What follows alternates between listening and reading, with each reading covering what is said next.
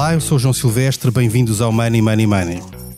Comigo, como sempre, está o João Vera Pereira, que é diretor do Expresso. Olá, João. Olá, João. No episódio de hoje vamos falar sobre ESG, uma sigla que tem ganho enorme relevância no mundo empresarial e que significa uma preocupação com valores ambientais, sociais e de governação das empresas. São práticas que os clientes e os investidores valorizam e que, de certa forma, pressionam os gestores a adotá-las. Mas há também quem finja, o chamado greenwashing, depois seja apanhado. Há alguns casos conhecidos. Por exemplo, da gestora de fundos do Deutsche Bank, o banco alemão, foi recentemente apanhada a fazê-lo vendendo como verdes investimentos que não são assim tão verdes. João, tu tens acompanhado uh, no fundo, a efervescência e o crescimento desta, desta sigla, que não diz muito a muita gente, mas na verdade as empresas cada vez mais se preocupam com isso, há índices sobre isso, há investidores que só assim investem, há créditos que dependem de questões ambientais. Achas que isto é o futuro ou é mais uma moda que veio que é passageira? Money Money Money tem o patrocínio do BPI. O investimento da sua empresa pode mudar o planeta. Conheça as soluções de financiamento BPI para apoiar a transição da sua empresa para um futuro mais sustentável. Banco BPI SA, registado junto do Banco de Portugal sob o número 10. Um, não, não é uma moda uh, e felizmente não é uma moda. Um, uh, nós temos é sempre a tendência, esta é a minha visão muito pessoal de, das coisas, temos a tendência a complicar um bocadinho um, e, e, a transformar coisas que às vezes são, são simples em complicados.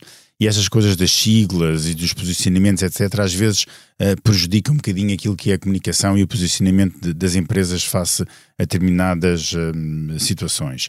Eu acho que o que aconteceu com, com ESG ou ESG, como se quiserem uh, referir, é exatamente isso a questão da responsabilidade social das empresas já vem há muito tempo e agora reinventou-se este novo pacote. Aqui essa responsabilidade social se juntou também preocupações com a governação das empresas, de como é que elas são geridas e, e, se são e, que, que, e quais são as éticas, a ética que, que, que reúne essa essa governação e se juntou também todas as, as questões ambientais cada vez mais, hum, mais importantes e, e, e cada vez mais na ordem do, do dia. Um, e realmente, eh, hoje, hoje uh, não só por pressão uh, dos clientes, mas também cada vez mais por pressão dos investidores, as empresas estão a adotar práticas e estão a querer demonstrar que adotaram práticas que realmente uh, respeitam uma série de questões ambientais, de questões sociais e de questões de, de governança. Um, e, e, isso faz com que, no fundo, essa pressão, quer dos clientes, quer dos outros stakeholders, eh, ou seja, quer dos outros partes interessadas, partes é? interessadas no negócio da empresa, dizendo assim, quer os investidores, um, uh, façam bastante pressão sobre as empresas para serem cada vez, eu vou utilizar aqui esta expressão, melhores empresas. Ou seja, tenham um impacto melhor na sociedade, tenham preocupações ambientais, tenham preocupações com a paridade, com as questões raciais, com as questões uh, do género, tenham preocupações uh, com, com, a sua ética, com, com, a forma como comunicam, com, com, as regras internas que têm para garantir que, que, que as regras, que, que, tudo é cumprido, etc. Portanto, todo este género de coisas um, são, são extremamente importantes no, no dia a dia das empresas. Um, e, e, ainda bem que voltar, ainda bem que estão hoje, hoje na ordem dos dias. Agora, claro, como, como disseste bem no início, há sempre quem às vezes utilize. Uh, é por isso que, utiliza, uh, que estas uh, regras existem, porque há sempre alguém a furar estas regras. E neste caso, é? quem, quem furou, há outros exemplos, como é óbvio, neste caso que eu estava a referir, é um caso alemão. Normalmente são bastante cumpridores das regras que têm Quer dizer, também a gente pode dizer que os alemães gostam muito de mostrar que cumprem as regras, gostam, gostam de mostrar que, cum, que, que cumprem, mas se calhar, ou, ou, que são bons cumpridores, mas às vezes nem, nem, são. Aliás, vou só dar um exemplo, já que estamos aqui a falar, só para que os nossos ouvintes uh, se devem uh, lembrar, uh, o caso dos submarinos, da venda de submarinos a Portugal, onde há uh, uh, não só acusados, como culpados, julgados e, e, e culpados uh, alemães né, na corrupção, por, por corrupção na, na venda do, do, dos submarinos a Portugal. Em Portugal nem sequer houve acusados, mas na, na Alemanha houve e houve condenados. Um, e, quer dizer, ninguém se livra de, de, de, destas práticas, há sempre práticas más em todo o lado e hum, agora, é o, o, o, importante aqui, e eu acho que o que dá a volta um, e que faz as empresas andarem mais neste, neste caminho é o facto de da pressão agora vir de todos os lados. Vem dos clientes que não vão admitem uh, trabalhar com empresas não, não, ou comprar produtos ou trabalhar aos produtos ou serviços de empresas que não têm determinadas práticas, vem dos investidores que dizem eu não ponhei o meu dinheiro se vocês não tiverem determinadas regras e não cumprirem essas regras, uh, vêm do, dos próprios trabalhadores das empresas que exigem que elas tenham. Quer dizer, hoje em dia é muito fácil, João, por exemplo, um, determinados colaboradores não quererem trabalhar em empresas que têm determinadas práticas. Um, e, e, portanto, torna-se uh, uh, empresas que não adotam e, e, e, não é só mostram que, que adotam, não, não, não, adotam mesmo e não têm práticas que se consideram, que, que as pessoas considerem que são um, uh, eh, de acordo com, com, com determinadas regras, um, essas regras das boas práticas de, de ESG, as pessoas não querem trabalhar lá, não querem comprar, não querem trabalhar, não querem sequer se relacionar, e portanto eu acho que esta pressão, uh, uh, se for bem feita, agora é preciso também saber que pressão é que é, e há sempre bons exemplos e maus exemplos para ambos os lados. Às vezes, às vezes, nem sequer, às vezes as empresas são, são injustamente acusadas, ou entre. Olha, ainda agora, recentemente, temos o caso bastante público da, na semana passada da, da, da Prozis, que foi uma, uma empresa que, por causa de umas declarações. Uh, Uh, um dos seus dirigentes, nem sequer era uma prática da empresa. Nem é uma prática da empresa, é só alguém que é, que, que, que é o dirigente, o fundador da empresa, etc. Uh, e porque disse uma declaração e tem direito à sua opinião, a gente pode não concordar com ela, mas tem direito à sua opinião, acaba por ser afetada to, to, toda a empresa por causa disso, se calhar até num, num nível de, de exagero que, que, não se compreende, mas, mas acontece, não é? E cada vez vai acontecer mais. Deixa-me só fazer um parênteses aqui antes de passar ao nosso convidado para reforçar a ideia que estava a dizer desta questão alemã, que não, de facto não é, não está isento de problemas. Ainda hoje há um escândalo, um dos grandes escândalos financeiros do momento, ainda hoje há dados sobre isso, que é o, o, escândalo da Wirecard alemã, que há hoje um dos seus, de, dos seus diretores de financeiros a assumir que deliberadamente falsificou documentos para enganar os auditores e, portanto, não há, ninguém está isento a isto. E eu passo já ao nosso convidado. O nosso convidado hoje é alguém que conhece bem estes temas é o Carlos Rubal Freire, é CEO da AON e é professor na área de gestão estratégica. Olá, Carlos, bem-vindo ao Money Money Money. Eu começava por perguntar mais ou menos aquilo que perguntei ao João, que é este ESG é mesmo importante e veio para ficar ou é uma moda, pode ser uma moda passageira? Bem, obrigado, obrigado em primeiro lugar, João, João Silvestre e João Vieira Pereira, pelo, pelo convite. Um, enfim, eu concordo com aquilo que disseram e o João Vieira Pereira elaborou um pouco mais eu acho que não é algo que, que vai desaparecer, é porque nós estamos num nível de integração e num nível, neste momento, de regulação e taxonomia a vários níveis. Eh, eu vou, eu vou tentar explicar sem usar muitas siglas, mas, mas só para preparar isto, se calhar temos mais de 30 ou 40 siglas, considerando todos os grupos de trabalho que estão a estudar este, este tema, por isso eh, também a sua relevância. Eu diria de uma forma simples que ESG hoje é a soma de quatro áreas de gestão principais. Uma é a estratégia da empresa, uma, outra é o controle de gestão, outra é a componente do risco e da análise de risco e a última é a parte de reporting. Que são quatro áreas, como o João Vieira Pereira disse, e bem, que são, na, na prática, quatro áreas que as empresas hoje já trabalham, não é? Portanto, o que fez com que este movimento tornasse, digamos, de uma forma se quiserem, mais global ou, ou de, uma, ou de uma perspectiva ou acelerada uh, para, para esta lógica de, de ESG, foi claramente aquilo que foi uh, a Organização das Nações Unidas com os Objetivos de Desenvolvimento Sustentável. E isto, quando foi lançado em 2015, foi de facto um acelerador desta tendência, não é? Porque estes 17 Objetivos de Desenvolvimento Sustentável uh, começaram a ser adotados ou a querer ser adotados pelas empresas. E, portanto, as empresas aceleram muito o movimento, uh, no fundo, de, de implementação deste, destes temas. Depois, naturalmente, também do ponto de vista empresarial, começou a ver-se o movimento daquilo que é, digamos hoje, quem faz mover a economia na parte de investimentos, na parte das participações financeiras e na parte do crédito, que, que vamos ter a oportunidade também de, de falar uh, um, brevemente, mas, mas eu acho que, se, que é relevante para a abrangência deste, deste, deste tema.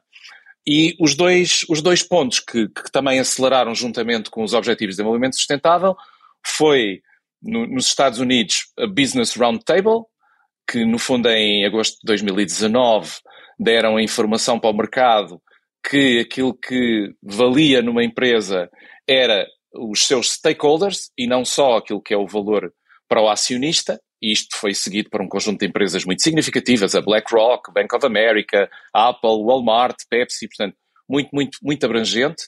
E depois, então, um dos seus subscritores, a BlackRock, que é um dos maiores investidores mundiais, começou a fazer investimentos em empresas utilizando estes, estes critérios. Portanto, isto só para, para pormos aqui em perspectiva, que eu acho que é, que é muito interessante e muito relevante eh, este grau de, de, de, de, implementação. Portanto, a BlackRock hoje gera no mundo qualquer coisa como 10 trilhões de dólares. Portanto, estamos a falar milhões de milhão, não é? Portanto, é, é, é este nível de, de, dimensão.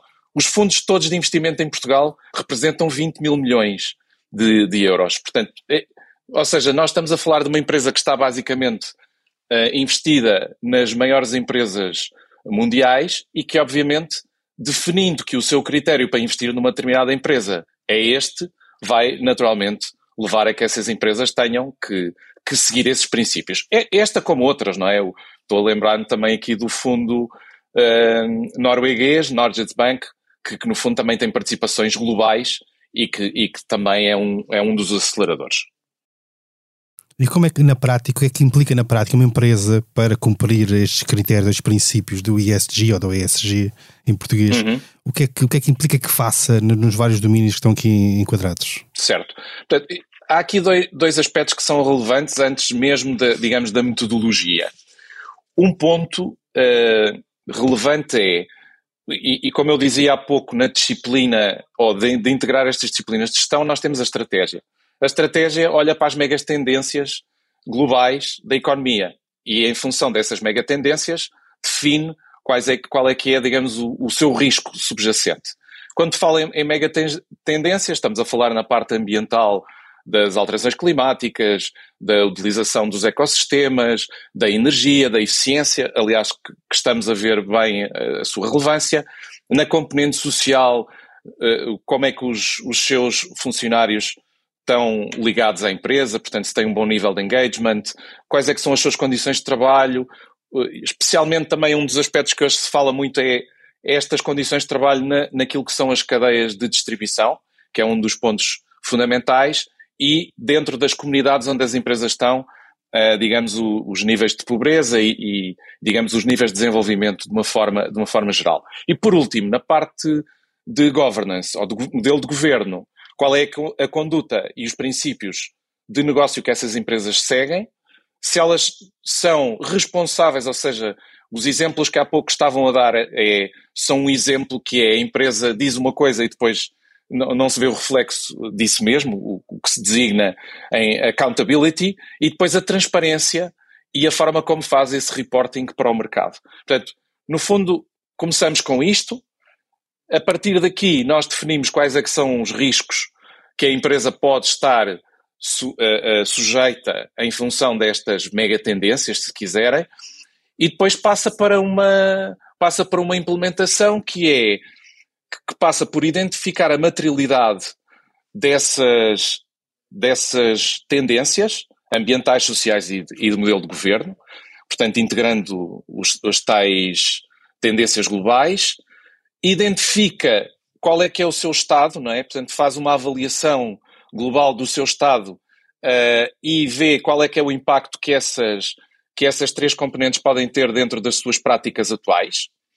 Define um conjunto de, de indicadores uh, que, vai, que vão, no fundo, que servem para medir ao longo do tempo aquilo que a empresa pretende fazer. No fundo, é integrar isso dentro daquilo que é a própria, o próprio modelo de controle de gestão da empresa.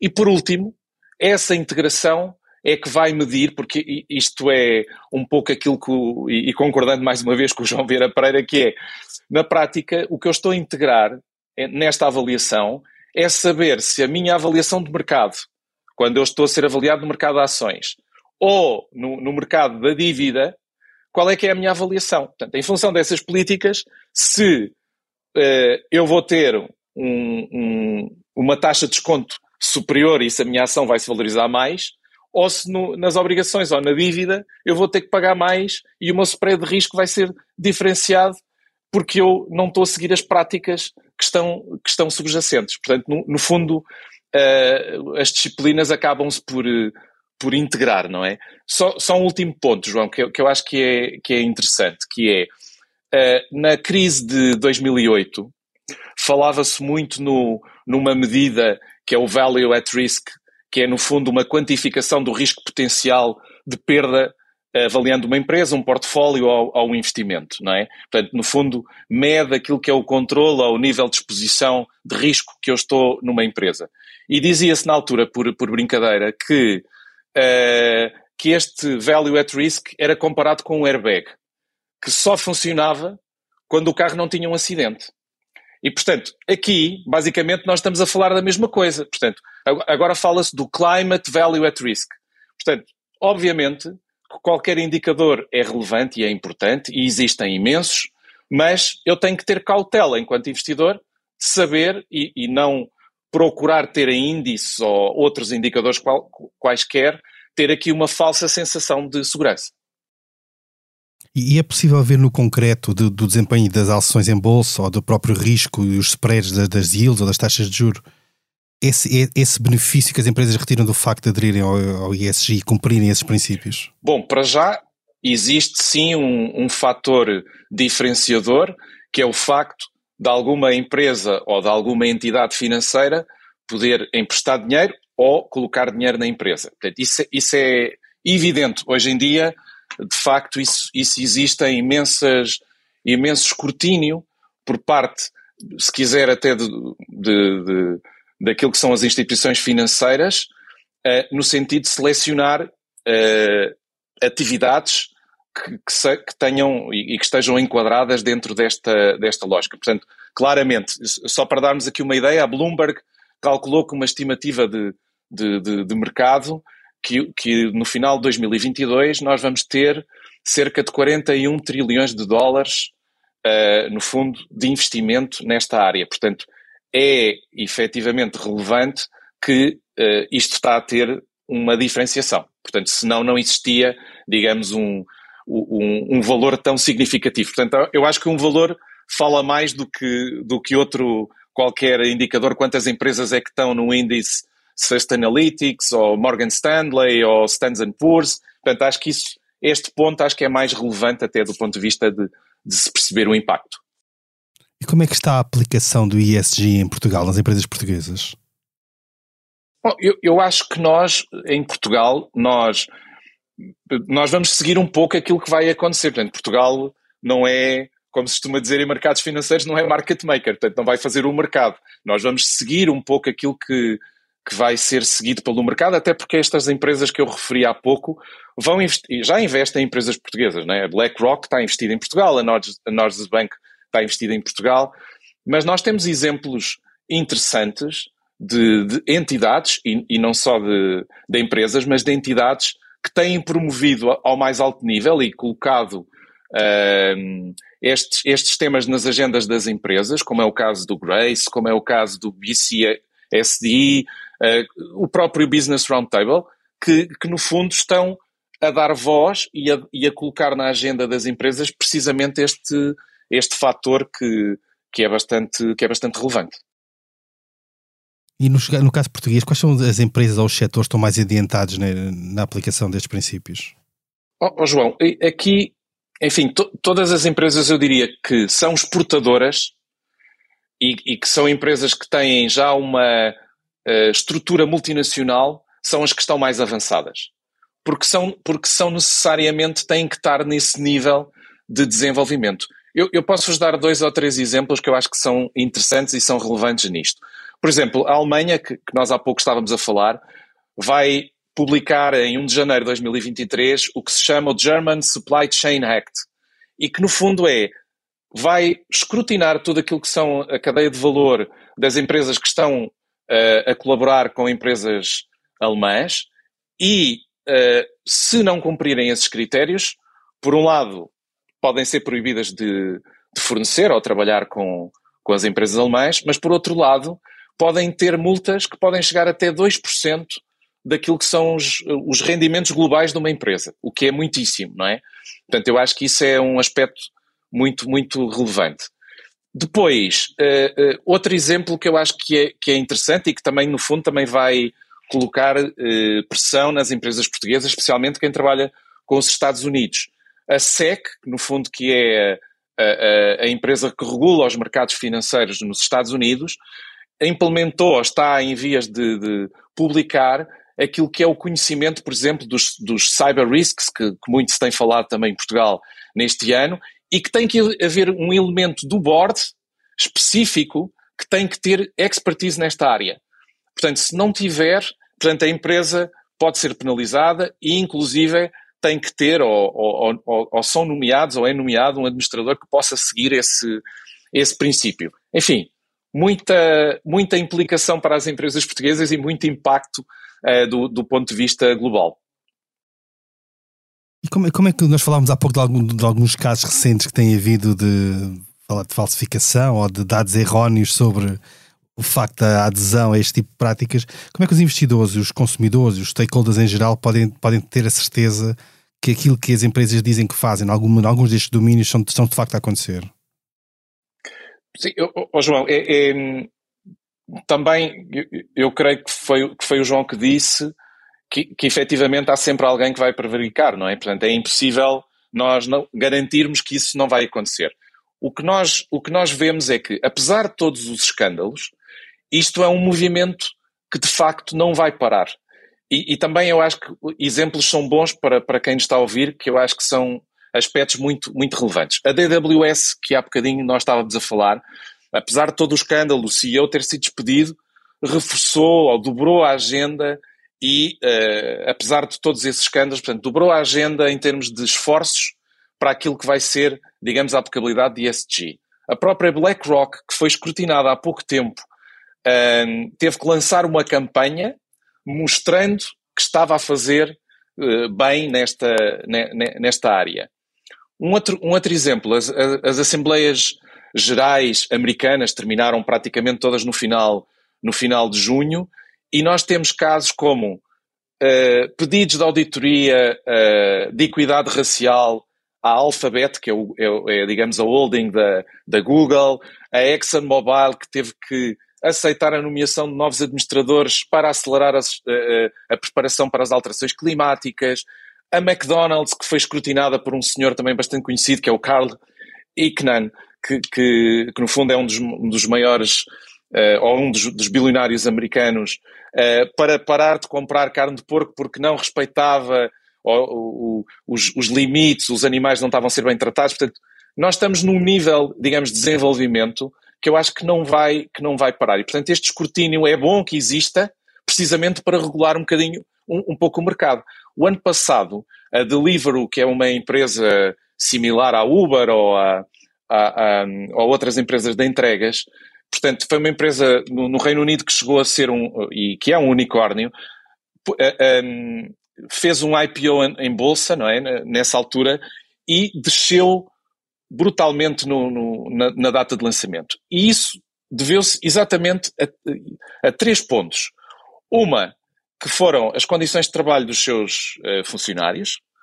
Uma segunda, que foi uma estrutura de, de, de, a estrutura acionista dava direitos de votos desproporcionais a um grupo de acionistas e muito ao, ao CEO e, portanto, foi muito escrutinada por isso. E margens, e repare que o último ponto, que é o ponto só do negócio, que são as margens mais curtas, é que foi o último ponto que levou a que os investidores não tivessem investido mais na empresa. Portanto, em primeira mão, tiveram os pontos de, de, de SG. Portanto, creio que é uma dinâmica que, que, não, vai, que não vai parar. Eu, um, eu se, me, se me permitem, gostava só de acrescentar uma coisa que eu acho que é importante. Uh, existem riscos, quer dizer, acho que chegamos à conclusão que não estamos perante uma moda. Primeiro ponto. Uh, segundo, há, no entanto, existem riscos para a aplicação de algumas destas medidas por parte das empresas. E o primeiro risco chama-se rentabilidade, ou seja, estamos a falar de, de, de, situações e de práticas que acabam sempre por ter custos dentro das empresas. E, e, e quando um gestor, uh, e, e, não estamos a falar, obviamente, das grandes companhias mundiais, porque essas têm, podem ter, ter essa capacidade para, para fazer isso. Mas quando chegamos a, a, a, a, empresas mais pequenas e quando o gestor tem de tomar decisões, olha com alguma desconfiança porque vê isto como, como um fator de custo e não como um fator de receita. E, portanto, as práticas podem não ser aquelas que normalmente nós achamos que, que, que toda a gente vai adotar, não é? Porque, porque, a, porque a rentabilidade depois fala mais alto. Um, e, este, e este é realmente uh, um problema porque se o custo é imediato, a receita que pode vir por se adotar determinadas medidas não é tão clara assim, não é? E não é. Não e há é, sempre não... uma preferência pelo curto prazo, como nós sabemos. Não? Exatamente. E portanto, este, esta incapacidade de. ou esta o, fo o, foco no resultado, principalmente em empresas em setores em crise ou, ou, ou setores de fraco crescimento uh, ou em economias em que crescem pouco, como a portuguesa, por exemplo, esta parte que é o, o, o, foco no resultado é pode ser, pode ser um, um fator que, uh, redutor de, de, da aplicação de, de, destas regras e depois há, há, e há aqui e, e a, e a, incapacidade de ver onde é que se ganha, como é que se ganha dinheiro com isto, tudo isto, estes dois fatores podem balancear e, e podem prejudicar a, a, aplicação destas regras. E depois há uma situação que é aquela que assistimos hoje em dia, que é, hum, bem, mas isto é tudo muito giro, é tudo muito bonito, nós acreditamos todos na, na igualdade de género, na igualdade uh, racial, na, na, nós acreditamos no, no, ambiente e na proteção do ambiente e práticas ambientais e, e boa governação e por aí fora, e defendemos todos isso, mas de repente.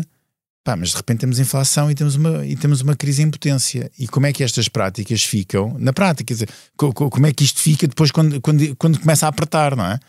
reativam-se as centrais a carvão e coisas Exatamente, género, não é? E, e, e, e, tem-se de tomar essas decisões e, temos de ouvir pessoas com, com grande.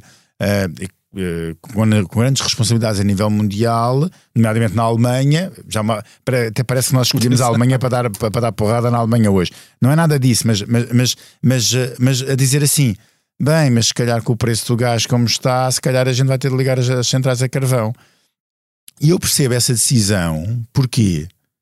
Porque depois nós olhamos para, para a China, onde as centrais a, ou para a Índia, nunca etc., pararam, é? onde as centrais a carvão nunca pararam e continuam, continuam a elaborar. E, e, o, e, o, e, e o empresário que está deste lado, ou o gestor, tem de pensar assim: então, mas eles continuam e, e estão a produzir e, e, e, se calhar, bem, se calhar eu também tenho de fazer o mesmo porque em, em causa está a minha sobrevivência enquanto empresa, a sobrevivência do emprego dos, do, dos meus colaboradores, empregados, a minha capacidade de pagar salários, uh, etc. Uh, e, e, portanto, é nestas alturas de, de maior crise e de maior aperto que os riscos para a adoção destas medidas são maiores. E nós estamos a entrar, infelizmente, numa área dessas, ou seja, estamos a entrar numa, no, no, estamos a entrar numa época em que uh, os riscos para a economia mundial existem. E, portanto, apesar de, de dos números aqui já, já, já falados, são absolutamente ilustrativos de que este é um movimento, este não é apenas uma moda, é um movimento que veio para ficar. Contudo, qualquer crise pode ser uma ameaça grande um, à, aplicação de, de, destas regras, porque elas muitas vezes, mais uma vez, incorre, uh, uh, trazem custos imediatos e proveitos que não são tão visíveis no imediato, pelo menos. Carlos, como é que se consegue fazer este equilíbrio entre o curto e o longo prazo por um lado e, outro, e por outro lado esta questão que o João falava deste risco de, perante a pressão dos preços, da falta de, de, de acesso à energia mais barata, etc., nós nos desviarmos, ainda que temporariamente, destes objetivos para, no fundo, para sobreviver àquilo que é, o, que é conjuntura. Sim, eu, eu concordo com o João, que, quer dizer, eu acho que não, isto não se pode colocar e não se pode implementar tudo ao mesmo tempo, mas eu acho que o que vai acontecer e, e que, no fundo, as instituições que, que, estão na linha da frente a implementar já estão a colocar alguns períodos de transição mais alargados, prevendo isso. Eu dou, dois exemplos que eu acho que são dois, dois exemplos muito relevantes, como disse no início, para a economia. Um que tem a ver com a, o, o, o, os relatórios não financeiros, portanto, que vai abranger as PMEs e aqui em Portugal, com naturalmente economias como a portuguesa, com grande impacto.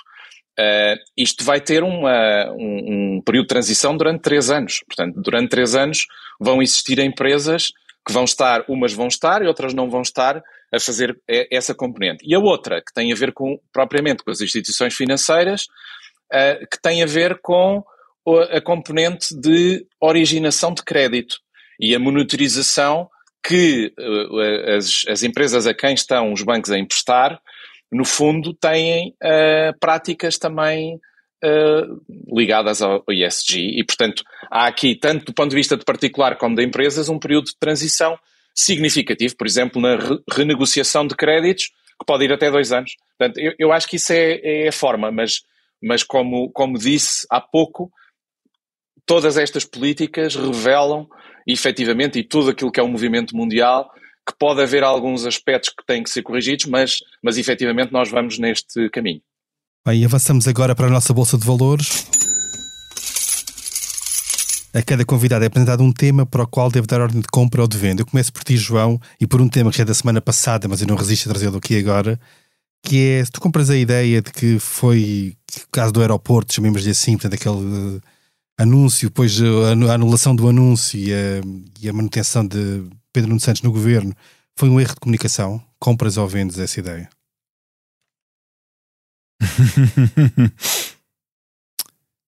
Às vezes as, as, explicações mais, mais simples são as, são as mais verdadeiras, por muito, por muito, por muito disparatadas que nos pareçam. Houve claramente um erro de comunicação entre Pedro Nuno Santos e, e, e António Costa. Acho que não foi, foi o único erro, houve outros erros além desse, não é? Um, e, e, que um, restringir aquilo que aconteceu a um erro de comunicação é demasiado simples, mas houve claramente um erro de comunicação. Agora, um, uh, uh, a grande questão, alguém dizia Bem, daqui a uns tempos já ninguém se vai lembrar uh, disto que se passou, etc. E, e, é daqueles episódios que vão ficar apenas aqui, quando se falar em Pedro Nuno Santos, vai-se de vez em quando falar deste episódio, de, do que aconteceu, etc. Eu acho que este é um bocadinho mais grave do que isso. É um bocadinho mais grave porque realmente não há memória. Nós, quer dizer, eu, eu não me consigo lembrar de que alguma vez alguma coisa deste género tenha acontecido entre um ministro e um primeiro-ministro. Um despacho entre... revogado desta maneira. Então... É, quer dizer, não, não aconteceu. Não, e uma desautorização em público, uma humilhação em público. Uh, o Pedro Nuno Santos ter devido pedir desculpa, fazer uma conferência de imprensa. Quer dizer, nada disto aconteceu.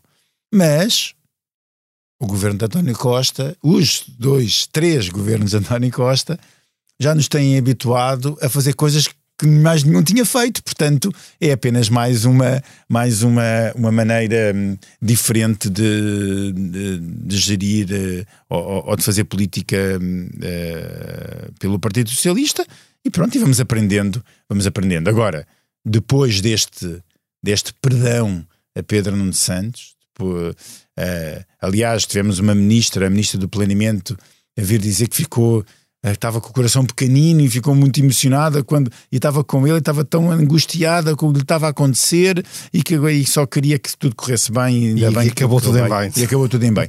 Depois disto, quer dizer, vai-se perdoar tudo e mais alguma coisa, quer dizer, os ministros podem, podem fazer o que quiserem. Olha, podem não, podem não cumprir as regras de ESG, que já ninguém se importa. Muito bem, uh, Carlos, uh, na, na, no final da última semana, uh, a Autoridade da Concorrência multou, ou praticou uma coima, melhor dizendo, de 190 milhões de euros aos grupos privados de saúde por aparente combinação na, na negociação que fizeram com a ADSE e que, na perspectiva da, da concorrência, é, é, ultrapassou aqueles são os limites legais das práticas concertadas, etc. Compra ou vende este, este, este controle que a, que a da Concorrência tem tido, não só sobre este, este setor em particular, mas sobre vários setores, onde, à, à primeira vista, podem existir algumas dúvidas sobre concorrência? Oh, oh, João, eu, eu aqui eu, eu diria que, que vendo, porque não conhecendo uh, a negociação, por, por, exemplo, neste caso da ADC que estamos a falar, eu não, não conhecendo a forma como, como se negocia, nós estamos a falar em poucas entidades que estão envolvidas, que eu acho que parece-me, vendo de fora, que o nível de transparência é bastante significativo. Por isso, parece-me estranho que pudesse existir um, um, algo como deste género. Muito bem, e assim terminamos mais um episódio do Money, Money, Money. A edição esteve a cargo de João Martins. Não se esqueça, enviem-nos questões e sugestões de temas para o e-mail economia.express.empresa.pt. Até lá, tome muito bem conta da sua carteira. Money Money Money tem o patrocínio do BPI. O investimento da sua empresa pode mudar o planeta. Conheça as soluções de financiamento BPI para apoiar a transição da sua empresa para um futuro mais sustentável. Banco BPI SA, registado junto do Banco de Portugal sob o número 10.